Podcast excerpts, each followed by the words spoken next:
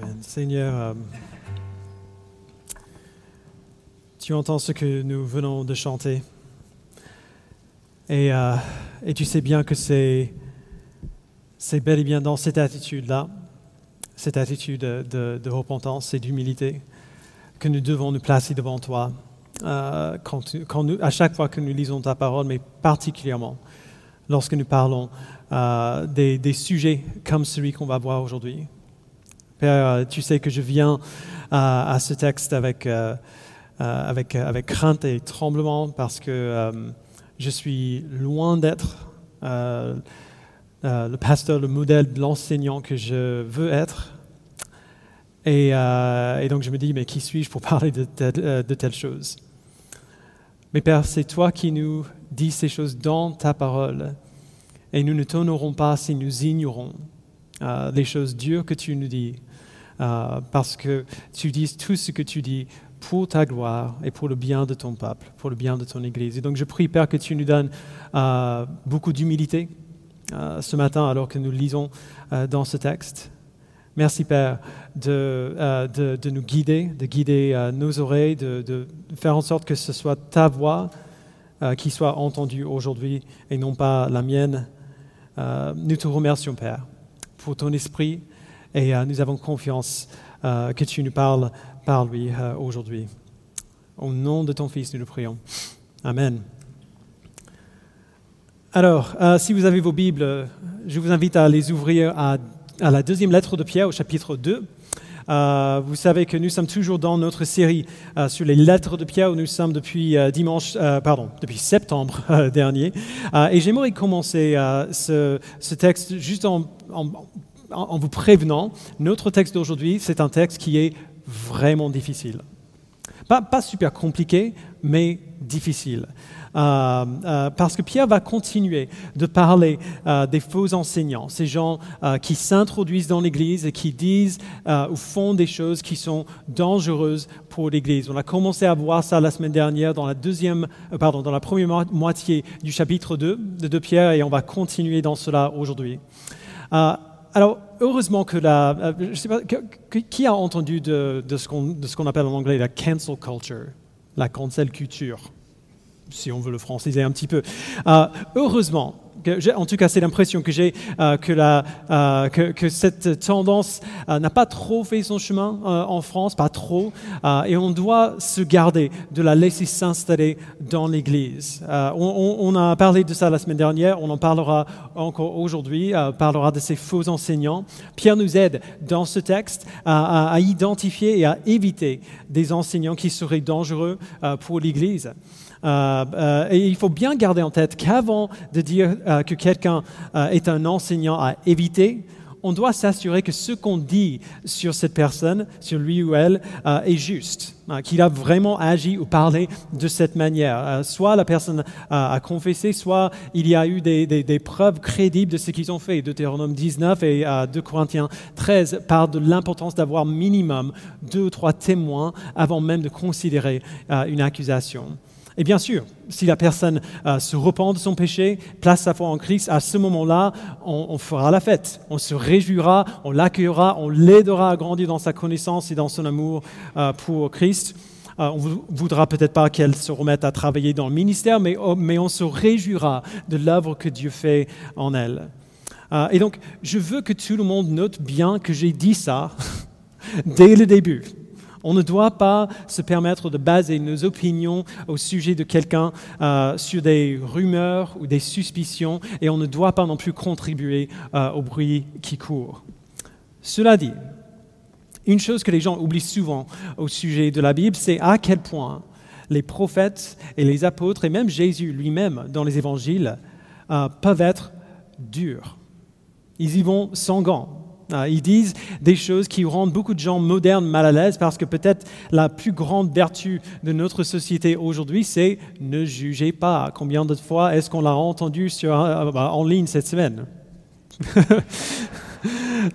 Les auteurs bibliques n'ont aucun souci pour dénoncer ceux qui font du mal à l'Église de Dieu. Alors je veux reconnaître dès le début que ce texte est très lourd, il est très sombre. Mais c'est un texte dont on doit se souvenir si on compte glorifier Dieu dans nos vies et dans nos paroles, dans ce qu'on pense et dans les personnes auxquelles euh, on écoute. Euh, la semaine dernière, on, a commencé à regarder aux soucis euh, de Pierre pour les églises auxquelles il écrit, et, en ce qui concerne les faux enseignants qui s'introduiraient dans l'Église.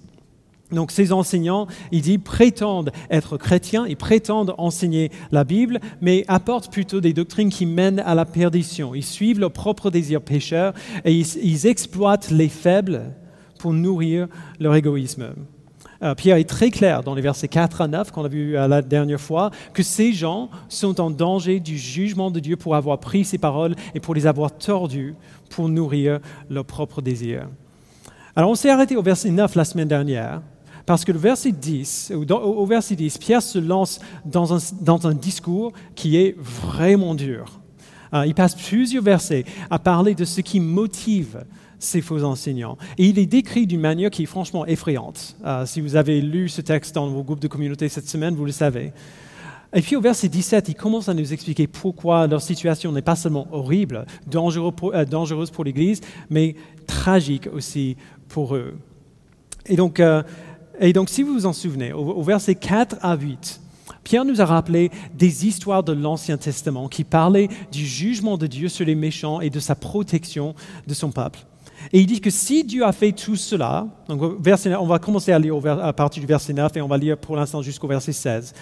Il dit, ainsi donc, donc si Dieu a fait tout cela, ainsi donc, le Seigneur sait délivrer de l'épreuve les impieux et garder les injustes pour le jour du jugement où ils seront punis. C'est le cas notamment de ceux qui, dans un désir d'impureté, courent après les plaisirs de la chair et méprisent toute autorité. Présomptueux et arrogants, ils ne craignent pas d'insulter les êtres glorieux, alors que les anges, pourtant supérieurs en force et en puissance, ne portent pas de jugement insultant contre eux devant le Seigneur. Mais eux, pareils à des animaux dépourvus de raison qui sont destinés à être capturés et abattus, ils calomnient ceux qu'ils ignorent.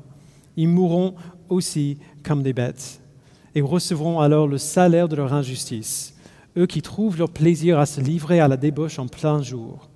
Hommes pervers et souillés, ils se délectent de leur tromperie quand ils prennent part à vos festins. Les yeux pleins d'adultère et jamais rassasiés de péché, ils prennent au piège les personnes mal affirmées. Ils ont le cœur entraîné par l'exercice à la soif de posséder et ce sont des enfants de malédiction. Ils ont quitté le droit chemin et se sont égarés en suivant la voie de Balaam, le fils de Béor, qui a aimé recevoir un salaire pour son injustice. Il a cependant été repris pour sa violation des règles. Une ânesse muette a fait entendre une voix humaine et s'est opposée à la folie du prophète. On va, on va revenir à ça. Euh, ce qu'on voit ici, c'est essentiellement les dynamiques de pouvoir dans un environnement de faux enseignements. Donc la première chose qu'on voit, c'est l'audace, tout simplement, de ces faux enseignants. Pierre dit qu'ils ne craignent pas d'insulter les êtres glorieux. Alors c'est assez vague euh, de, quoi il parle. Ces êtres glorieux, comme on voit au verset 11, euh, ce seraient probablement les anges. Euh, les anges sont des êtres puissants que Dieu a créés qui le servent de manière variée. Alors, quand Pierre dit ce qu'il dit là, il, a probablement en tête euh, un, faux enseignement, spécifique euh, de son époque. Euh, il ne précise pas quel enseignement c'est, donc on ne sait pas exactement. Mais du coup, on peut peut-être l'exprimer d'une autre manière. les faux enseignants n'ont pas peur de parler du plan de Dieu sur cette terre en mal alors qu'il est bien, ou alors de décrire le plan de Dieu de manière que Dieu n'avait pas prévue. Euh, afin de faire penser que Dieu fait quelque chose qu'il ne fait pas vraiment. Alors ça, cela inclurait rejeter ses décisions et les moyens dont il se sert pour les exécuter, y compris euh, l'activité des anges.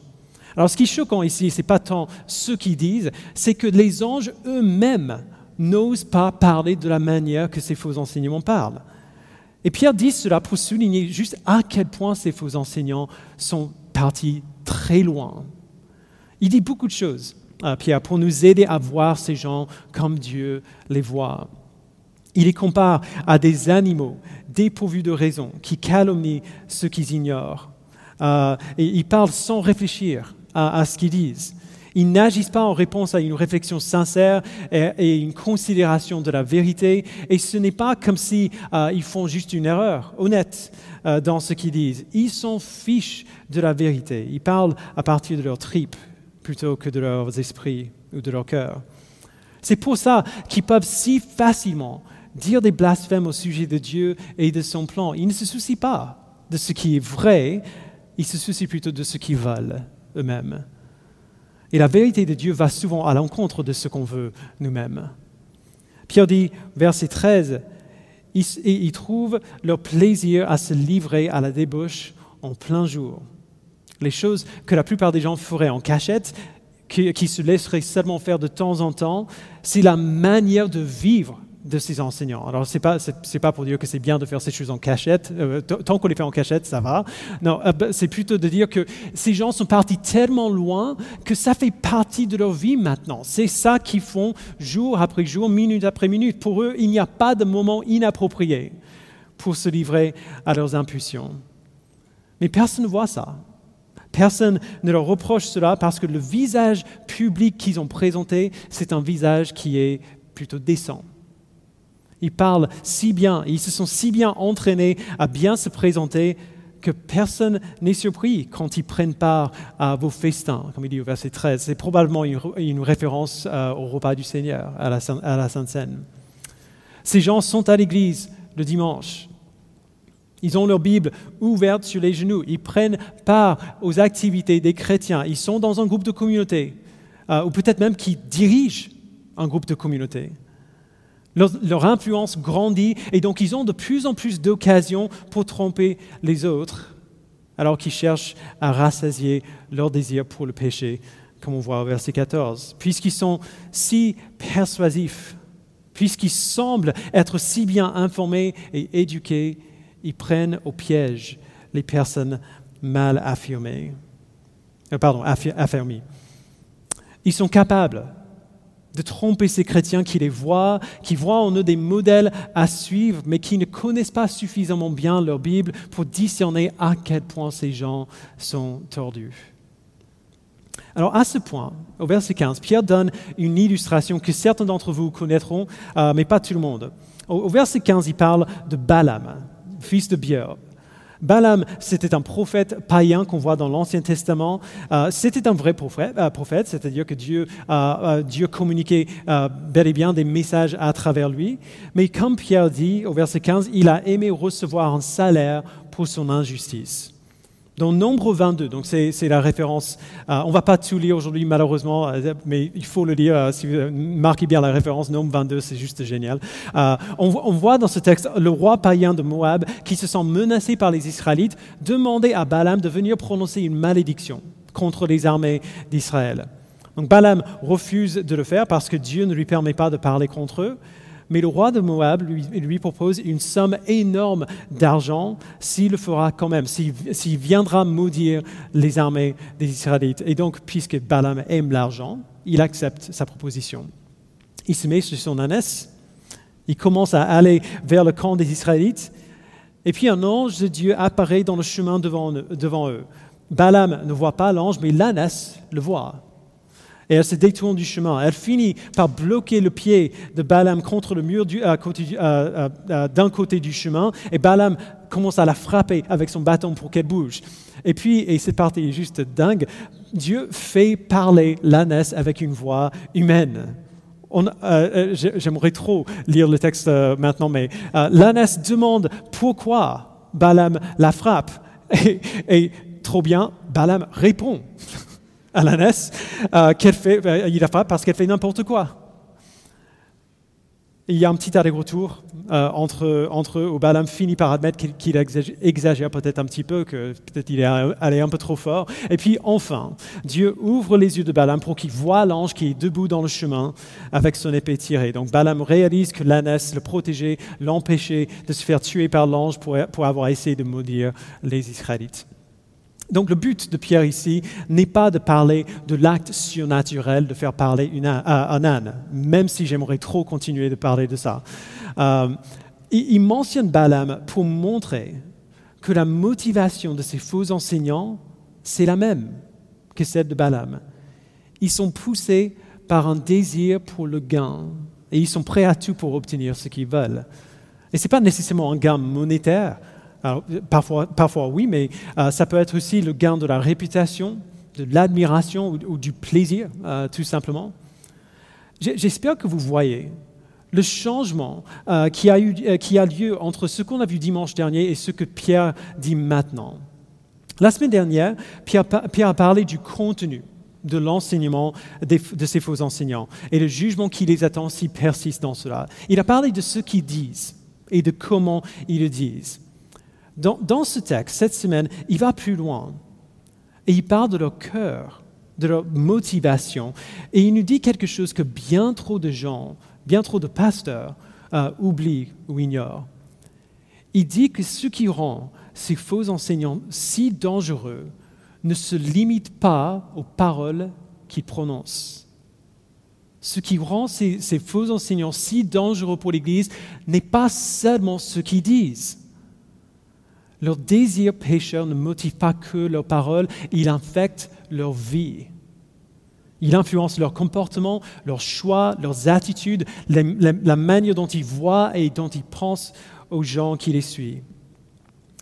Euh, pour le dire simplement, quand on considère ce sujet des faux enseignants, il ne suffit pas de simplement examiner ce que quelqu'un dit. Ce qu'il dit n'est que la partie visible de l'iceberg. On doit aussi examiner comment cet enseignant, cette personne vit. Parce qu'on peut enseigner par d'autres moyens que les paroles. Ce qu'on dit n'est pas la seule chose qui dit des choses. Même si, même si, admettons que leur message public n'est pas trompeur, même si ce qu'ils disent n'est pas faux, cela ne veut pas pour autant dire qu'on devrait les suivre. Alors pourquoi est-ce que je dis ça? Pierre insiste beaucoup sur ce que ces faux enseignants disent dans le passage précédent. Mais quand même, ce texte lui donne des raisons pour croire que Pierre ne parle pas seulement des paroles de ces gens ici. D'abord, pense à ce qu'on a vu dimanche dernier, quand, on a vu Pierre donner plusieurs exemples dans l'Ancien Testament, donc c'est dans les versets 4 à 8, euh, de comment Dieu jugerait ces faux enseignants. Il aurait, très bien, euh, il aurait très facilement pu donner des exemples de faux prophètes. Il les a mentionnés au verset 1, il aurait pu donner plein d'exemples des faux prophètes qui ont été jugés par Dieu. Euh, on, en voit dans Ézéchiel 13, dans Lamentation 2, euh, par exemple, des exemples des gens qui tordaient le sens de la vérité de l'Ancien Testament. Il aurait pu donner ces exemples-là, mais il n'a pas fait ça. Les exemples qu'il a donnés étaient sans exception des exemples des gens qui ont été jugés pour leur comportement, leur vie pécheur, et non pas pour leurs faux enseignements. Alors il semble que Pierre veut aller en plus de profondeur et ne pas parler que des paroles de ces gens. Deuxièmement, à partir du verset 12, il parle surtout de ce, de ce, que ces gens font et pourquoi, et non pas exclusivement du contenu de leur message. Et troisièmement, et c'est là, que, euh, c'est là où ça peut être subtil et difficile à voir, les gens peuvent se servir même de la vérité pour malmener les autres. Les gens qui vivent comme ça, comme Pierre décrit ici, tordront presque toujours la vérité d'une manière ou d'une autre, soit en faisant ce qu'on a vu dimanche dernier, en enseignant des mensonges carrément, soit en prenant la vérité et en la présentant, même très subtilement, d'une façon qui les élève, pour leur gloire, pour leur gain. Quand on voit ce que Pierre dit ici, sa description est tellement détaillée et extrême qu'on peut avoir du mal à, imaginer comment quelqu'un comme ça pourrait continuer de pratiquer le ministère. Genre, sûrement des gens le verraient. Alors, je vous donnerai un exemple. et, j'ai hésité euh, pour donner cet exemple, mais beaucoup de gens m'ont posé des questions à, ce sujet, et tragiquement, je crois qu'il est bien dans le sujet. Pensez à ce qui a été révélé il y a quelques semaines au sujet de Ravi Zacharias. Euh, Ravi Zacharias était un enseignant euh, évangélique bien connu aux États-Unis. Il est décédé l'année dernière. Euh, sa spécialité était l'apologétique, défendre la foi chrétienne par des arguments de, de la raison. Et il était brillant. Si vous l'avez suivi, il était juste brillant, bibliquement très juste, intellectuellement rigide. Il a fait beaucoup de bien à beaucoup de gens, moi-même y compris. Avant et après sa mort, Plusieurs femmes qui avaient travaillé pour lui l'ont accusé d'abus sexuels avec même une accusation de viol. alors, on prend bien en compte ce que j'ai dit tout à l'heure. On ne veut pas, considérer, on ne va pas prendre au sérieux. Bah, si, on ne va pas accepter comme vérité quelque chose dont il n'y a pas plusieurs témoins, dont il n'y a pas de preuves. Et donc, son association après sa mort, a décidé d'embaucher une firme indépendante pour enquêter ces accusations, afin de pouvoir répondre au public et aux accusateurs. Euh, il y a quelques semaines, les résultats de l'enquête ont été rendus publics. Cette enquête a conclu que les accusations contre lui étaient vraies. Alors, quand on pense à ce genre de situation, on doit se souvenir, bien évidemment, que nous sommes tous coupables de péché. Il n'y a pas une seule personne dans cette pièce qui, euh, est en meilleur état, en tout cas vis-à-vis euh, de nos propres mérites, que, lui devant Dieu. Et nous ne pouvons pas savoir ce qui s'est passé pour, euh, pour Zacharias quand il s'est tenu devant Dieu après sa mort. On, on ne sait pas du tout quel était l'état de la foi de cet homme. Mais combien de gens ont vu leur foi déboussolée parce qu'ils avaient confiance en lui et ont été aidés par lui et puis ont appris euh, ce qu'il a fait et maintenant se demandent euh, si toute cette aide qu'il leur a apportée était illusoire, se demandent s'ils peuvent faire confiance à quoi que ce soit euh, qu'il a dit. J'en connais personnellement plus d'un, plus d'une personne qui s'est posé cette question depuis quelques semaines. Alors c'est vraiment délicat parce que quasiment tout ce que cet homme a enseigné sur la foi chrétienne était vrai. Alors, du coup, on ne peut pas le qualifier comme un faux enseignant euh, dans le sens d'apporter des hérésies par son enseignement. Mais dans le texte d'aujourd'hui, voici pourquoi c'est tellement important d'en parler. Pierre nous pousse à aller plus loin que de simplement considérer les paroles qui sortent de la bouche des enseignants. La réalité dure, c'est que Lorsque Ravi Zacharias s'est servi de son privilège et de son influence pour abuser des femmes sous son autorité, et c'était bien la conclusion de l'enquête, il proclamait par sa vie des choses qui reniaient l'évangile qu'il enseignait. C'est une des raisons pour lesquelles Paul donne des critères si stricts pour les anciens d'une Église. La vie d'un ancien doit être irréprochable, il dit dans 1 Timothée 3.2. Donc pas parfaite, il n'y a personne qui est parfait à part Christ, mais un ancien doit être quelqu'un dont la fidélité à la parole de Dieu et le désir d'obéir à Dieu sont clairement visibles et manifestes et fondés dans, dans sa vie. C'est aussi une des raisons pour lesquelles la Bible dit que non seulement des anciens ou des pasteurs, mais tous ceux qui enseignent la Bible sont tenus à un standard plus strict. Jacques le dit dans Jacques 3, verset 1. Ne soyez pas nombreux à vouloir devenir des enseignants, donc pas des pasteurs ou anciens, mais des enseignants, car vous le savez, mes frères et sœurs, euh, nous serons jugés plus sévèrement. Peu importe combien notre doctrine est bonne, quand nous suggérons par nos vies des choses qui renient la doctrine que nous enseignons, nous sabotons cette doctrine-là. Nos vies peuvent enseigner un faux évangile même si nos paroles ne le font pas. Et je crois que c'est ce que Pierre vise ici. Regardez à ces, versets, il y va très fort. Euh, il parle de pourquoi le cœur de ces hommes sont tordus et corrompus. Et à partir du verset 12, il ne mentionne quasiment jamais, juste une ou deux fois, leurs paroles. Il parle plutôt et surtout de leur vie de ce, qui, se passe en eux et ce qui vivent dans leur vie. Il ne suffit pas d'être un bon enseignant. Il ne suffit pas de prêcher la Bible fidèlement. Si la vie d'un enseignant va à l'encontre des paroles qu'il proclame, alors les gens qui l'écoutent devraient se méfier de lui. Peu importe combien la doctrine d'un enseignant est bonne, quand il suggère par sa vie des choses qui renient la doctrine qu'il enseigne, il sabote cette doctrine-là. Nos vies peuvent prêcher de faux évangiles, même si nos paroles ne le font pas. Pierre nous a donné euh, deux moyens pour identifier de faux enseignants. En écoutant leurs enseignements, s'ils disent des choses qui sont contraires à l'évangile, et en, regardant euh, leur vie. Euh, la gravité de l'état de ces gens ne peut pas être surestimée. Donc il va encore plus loin. Verset 17, donc on va lire jusqu'au fin du, euh, du chapitre. Verset 17, ces gens-là sont des sources sans eau, des nuages poussés par la tempête. L'obscurité des ténèbres leur est réservée pour l'éternité.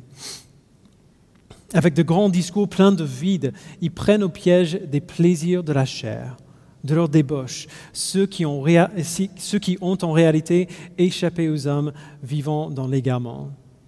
Ils leur promettent la liberté, alors qu'ils sont eux-mêmes esclaves de la corruption, puisque chacun est esclave de ce qu'il a dominé.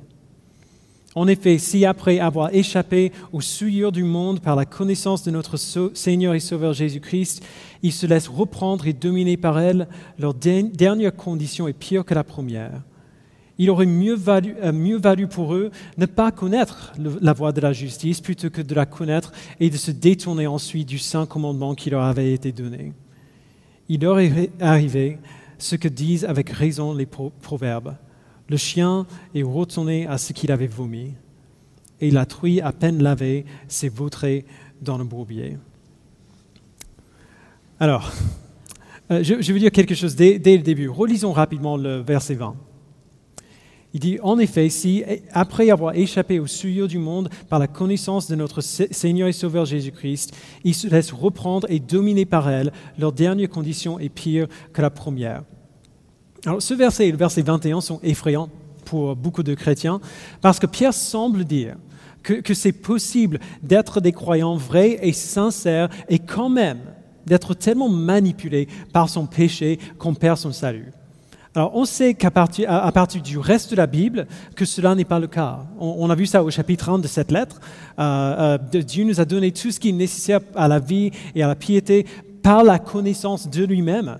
Donc, pas une connaissance de la doctrine ou euh, des informations ou d'une connaissance à propos de Dieu, mais une connaissance de lui-même. Jésus-Christ a vécu, il est mort, il est ressuscité pour payer le prix de nos péchés une fois pour toutes si nous sommes en lui, si nous avons la foi en Christ, alors nos péchés ont été cloués à la croix avec Christ. Il a été puni pour ses péchés et donc il n'y a plus aucune condamnation pour nous. Nous, avons de multiples assurances dans la Bible, dans, Jean 6, Jean 8, Jean 10, Romains 8, Philippiens 1, dans Éphésiens 1, dans 1 Pierre 1 et euh, ainsi de suite. On a de multiples assurances que si Dieu nous a donné la foi en son Fils, il nous protégera. Il nous fera persévérer dans notre foi jusqu'à la fin. Alors du coup, qu'est-ce que Pierre veut dire par le verset 20 Il fait ce qu'il a fait à la fin du verset 1 de ce même chapitre. Il se sert du langage du salut pour marquer un contraste entre ce que ses enseignants disent et ce qui se passe réellement dans leur vie. Mais, il va plus loin que ça. Il dit que ces gens qui promettent la liberté par leur enseignement sont en fait des esclaves à leur péché. Et ce n'est pas seulement leur parole, mais leur péché qu'ils utilisent pour attirer des gens à, les suivre. Il les attire, euh, euh, verset 18, en les prenant au piège des plaisirs de la chair, de leur débauche. un exemple très simple de ce à quoi cela pourrait ressembler, un enseignant qui enseigne bien et donc qui gagne une certaine légitimité dans l'esprit de son auditoire. Puis il séduit un croyant immature et le convainc à participer avec lui dans des péchés. Et il réussit parce que ce croyant immature a confiance en lui. Il a confiance en lui. Et imagine que si lui, l'enseignant, dit que ça va, si lui, il dit qu'il y a de bonnes raisons pour faire ce qu'il fait, alors il doit avoir raison parce que c'est lui qui est l'expert. Vous voyez, ces hommes sont esclaves au péché, bien qu'ils prétendent être libres. Et au verset 19, Pierre nous donne euh, comme, le socle de ce passage une vérité qui permet de comprendre pourquoi ces gens agissent comme cela. Il dit au verset 19, Chacun est esclave de ce qu'il a dominé. Ils leur promettent la liberté alors qu'ils sont eux-mêmes esclaves de la corruption parce que chacun est esclave de ce qu'il a dominé. C'est pour cela qu'il est tellement vital de ne pas seulement faire attention à ce que disent les faux enseignants, mais à considérer également leur vie. Ces gens peuvent sembler prêcher une doctrine plutôt solide s'ils sont régulièrement et de manière consistante dominés par le péché, alors ils sont esclaves de ce péché. Et les hommes et les femmes qui ont été libérés par l'œuvre de Christ n'ont aucune raison de suivre ou d'écouter un esclave du péché. Les hommes et les femmes libres, libres n'ont aucune raison pour suivre un esclave de leur ancien péché. Vous voyez, pourquoi leur situation est tellement tragique ces, gens sont si proches, ces, faux enseignants, ils sont si proches, ils connaissent la vérité, mais ils l'ignorent. Ils la connaissent, mais ils l'ignorent. C.S. Lewis a écrit un roman qui s'appelle Le Grand Divorce, qui présentait une image fictive du paradis et, de l'enfer. Euh, dans, dans, le livre, un bus arrive dans l'enfer et propose à tous ceux qui sont là l'opportunité de venir voir le paradis, de euh, jeter, un coup d'œil. Quand ils arrivent au paradis, ils voient tout. Ils voient la gloire de Dieu, le bonheur de tous ceux qui sont présents avec lui. Et puis, on leur propose de sortir du bus et d'entrer dans le paradis et d'y rester pour toujours. Et personne ne descend du bus. La porte se referme et ils sont tous transportés de nouveau, ou retransportés de nouveau en enfer. Alors évidemment, c'est une image, mais c'est une image parfaite de ce qu'on voit ici. Ces gens savent tout ce qu'ils doivent savoir, mais ils ne le désirent pas. Ils préfèrent retourner à leur péché. Ou comme Pierre et Salomon avant lui disent si explicitement, il leur arrive ce que disent avec raison les proverbes, le chien est retourné à ce qu'il avait vomi. Et la truie, à peine lavée, s'est vautrée dans le bourbier. À ce point, il serait peut-être facile de se demander quel est le, pourquoi Pierre dit tout ça. il, nous aide à identifier les faux enseignants, ok, mais pourquoi est-ce qu'on a besoin de savoir ce qui, les motive? Si on peut les identifier et les éviter, pourquoi est-ce qu'on a besoin de savoir ce qui se passe à l'intérieur d'eux? Euh, Aller euh, dans, dans, tout ce détail sur les cœurs de ces gens si on ne peut pas voir dans le cœur de ces gens Il y a au moins deux raisons pour lesquelles ce qui dit ici est très utile pour nous. D'abord, et ce sera peut-être euh, choquant ce que je vais dire, donc je suis désolé si c'est le cas, ce qui dit ici nous aide à tourner le dos à ces enseignants sans culpabilité. Les enseignants qui ont du charisme peuvent recueillir des adeptes très loyaux et très fervents. Alors quand ce type de faute, à se servir de leur autorité spirituelle pour abuser ou pour exploiter ceux qui les écoutent, euh, quand ce type de péché s'apprend au sujet de ces enseignants, beaucoup de gens ont le sentiment qu'ils doivent quand même continuer de les soutenir à partir d'une loyauté mal placée. Du coup, quand Pierre donne tous ces détails horribles sur l'état de leur cœur, quel est le message qu'il essaie d'envoyer? Restez loin de ces gens. Ils sont dangereux, ils sont tordus et corrompus. Comme il dit au verset 13, ce sont des hommes pervers et souillés. Quand Pierre nous décrit l'état de leur cœur, il nous aide à voir qu'on n'a pas à se sentir coupable de décider de, n'avoir plus rien à faire avec eux. Alors bien sûr, ça ne veut, pas dire qu'on ressent de la haine envers ces gens ou qu'on les méprise. Pierre n'est pas sans compassion. Genre, en lisant ce texte, on, ressent sa tristesse. On aime ces personnes, on prie pour elles, on espère et on prie que Dieu se révèle à elles et les transforme. Mais notre amour pour nos ennemis, que Jésus nous dit d'avoir, ne veut pas dire qu'on devrait les laisser dans une place où ils peuvent continuer de nous abuser ou d'abuser les autres. Qu'est-ce que Jésus a dit? Soyez prudents comme les serpents et purs comme les colombes. Alors ce que Pierre dit ici est utile pour cette première raison-là. Il nous aide à rester loin de ces gens sans se sentir coupable pour l'avoir fait. La deuxième raison est plus simple. Pierre n'écrit pas les versets 10 à 22 seulement pour nous aider à identifier ces enseignants. On, ne peut pas voir dans leur cœur. La majorité du temps, on ne peut pas savoir ce qui se passe à l'intérieur d'eux. Mais même si nous ne pouvons pas voir dans leur cœur, on peut voir dans les nôtres. Le piège dans lequel ces faux enseignants tombent, c'est aussi un piège pour nous. Les désirs pécheurs à l'œuvre dans le faux enseignant peuvent bel et bien creuser ses racines dans chacun d'entre nous si on leur laisse la place. À quel point est-ce que ce serait facile de tomber dans les mêmes schémas de péché que nous voyons ici? Pensez-y juste un instant. Est-ce qu'il y a un péché dans votre vie qui vous domine ou presque? Un péché auquel vous avez beaucoup de mal à résister? Le truc ici, si, toutes les bonnes circonstances convergent, vous fait tomber à répétition Si vous êtes assez stressé, assez en colère, assez fatigué Chacun est esclave de ce qu'il a dominé. On parle parfois de la dépravation totale. Euh, euh, voici une façon simple d'expliquer cette doctrine. Ce qui définit un pécheur, c'est qu'il ne peut pas ne pas pécher. Il ne poursuit pas la gloire de Dieu parce qu'il n'aime pas la gloire de Dieu. Les pécheurs aiment l'idée de la liberté, l'idée que c'est eux les maîtres de leur propre vie, et quand même, ils ne peuvent pas s'empêcher de suivre leurs propres désirs. Ils ne vivent pas pour la gloire de Dieu parce qu'ils ne veulent pas vivre pour la gloire de Dieu. Ils veulent vivre pour eux, pour leur plaisir, pour leur bien. Alors, laissez à nous-mêmes, si Dieu ne fait rien en nous, nous, ne sommes pas libres du tout. C'est l'état de nous tous. Nous sommes esclaves à nos désirs. Chacun est esclave de ce qui le domine si Dieu n'intervient pas.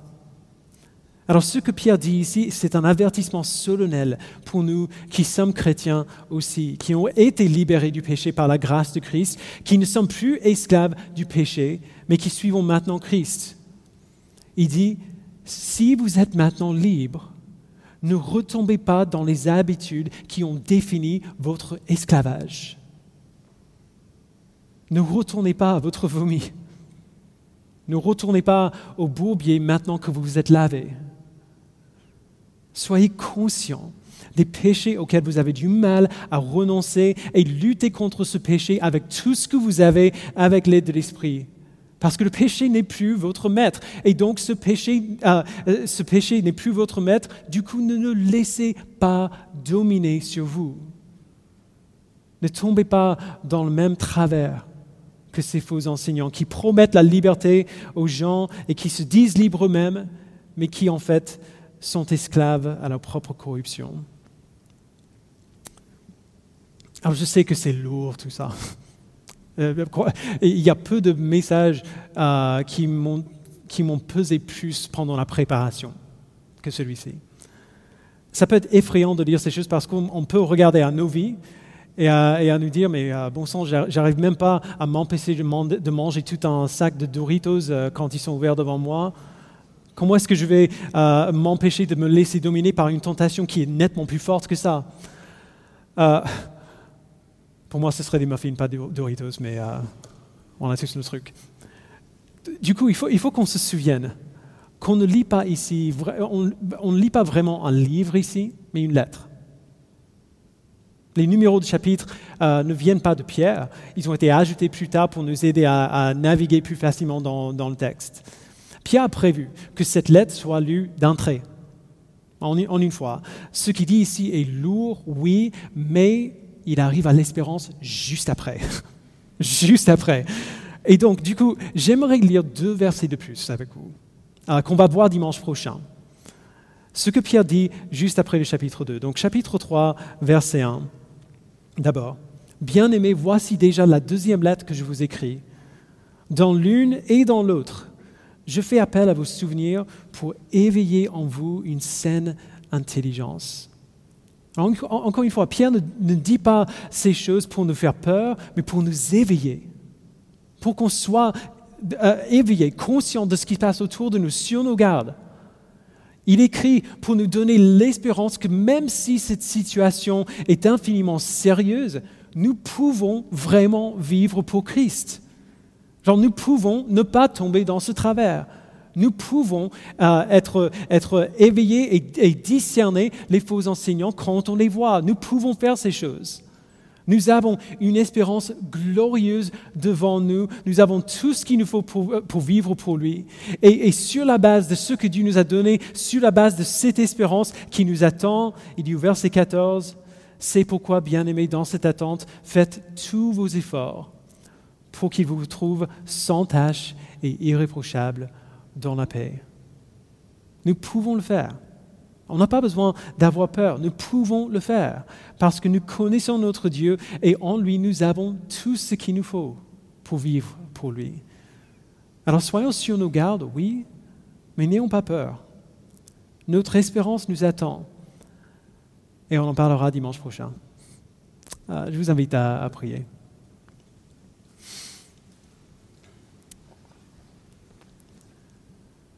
Père, ce texte est vraiment dur, vraiment lourd.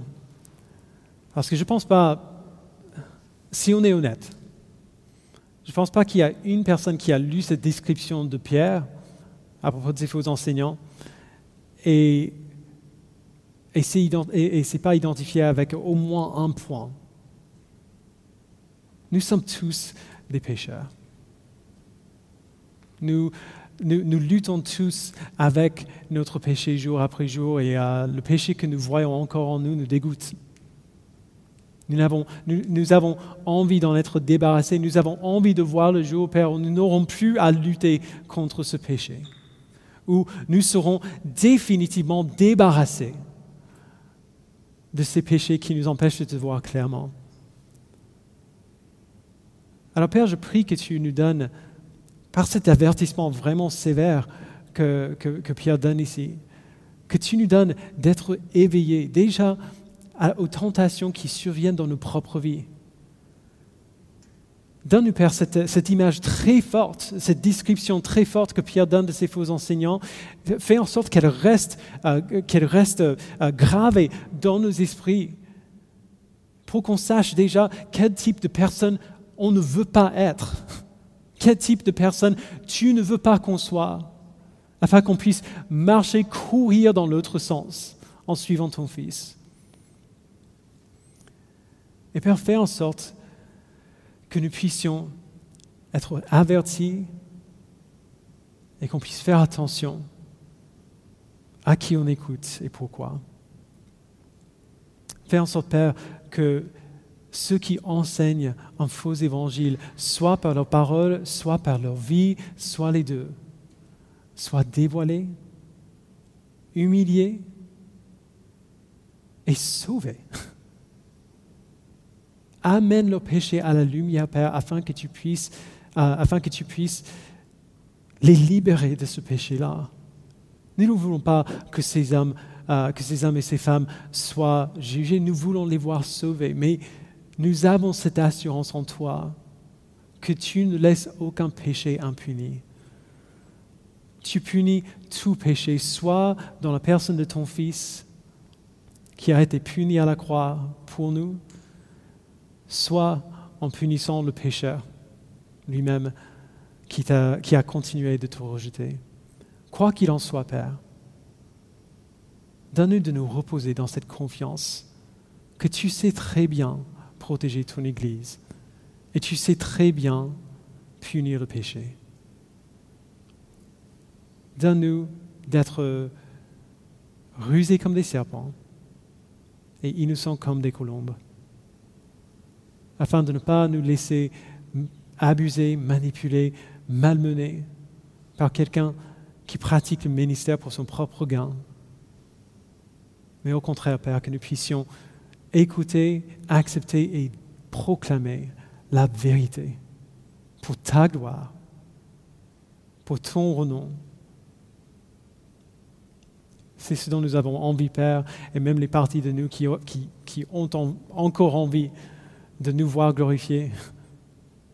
On sait très bien que tu nous aides à mettre ces choses à mort aussi. Merci Père pour ton aide, merci pour ton esprit. C'est au nom de ton Fils que nous le prions. Amen.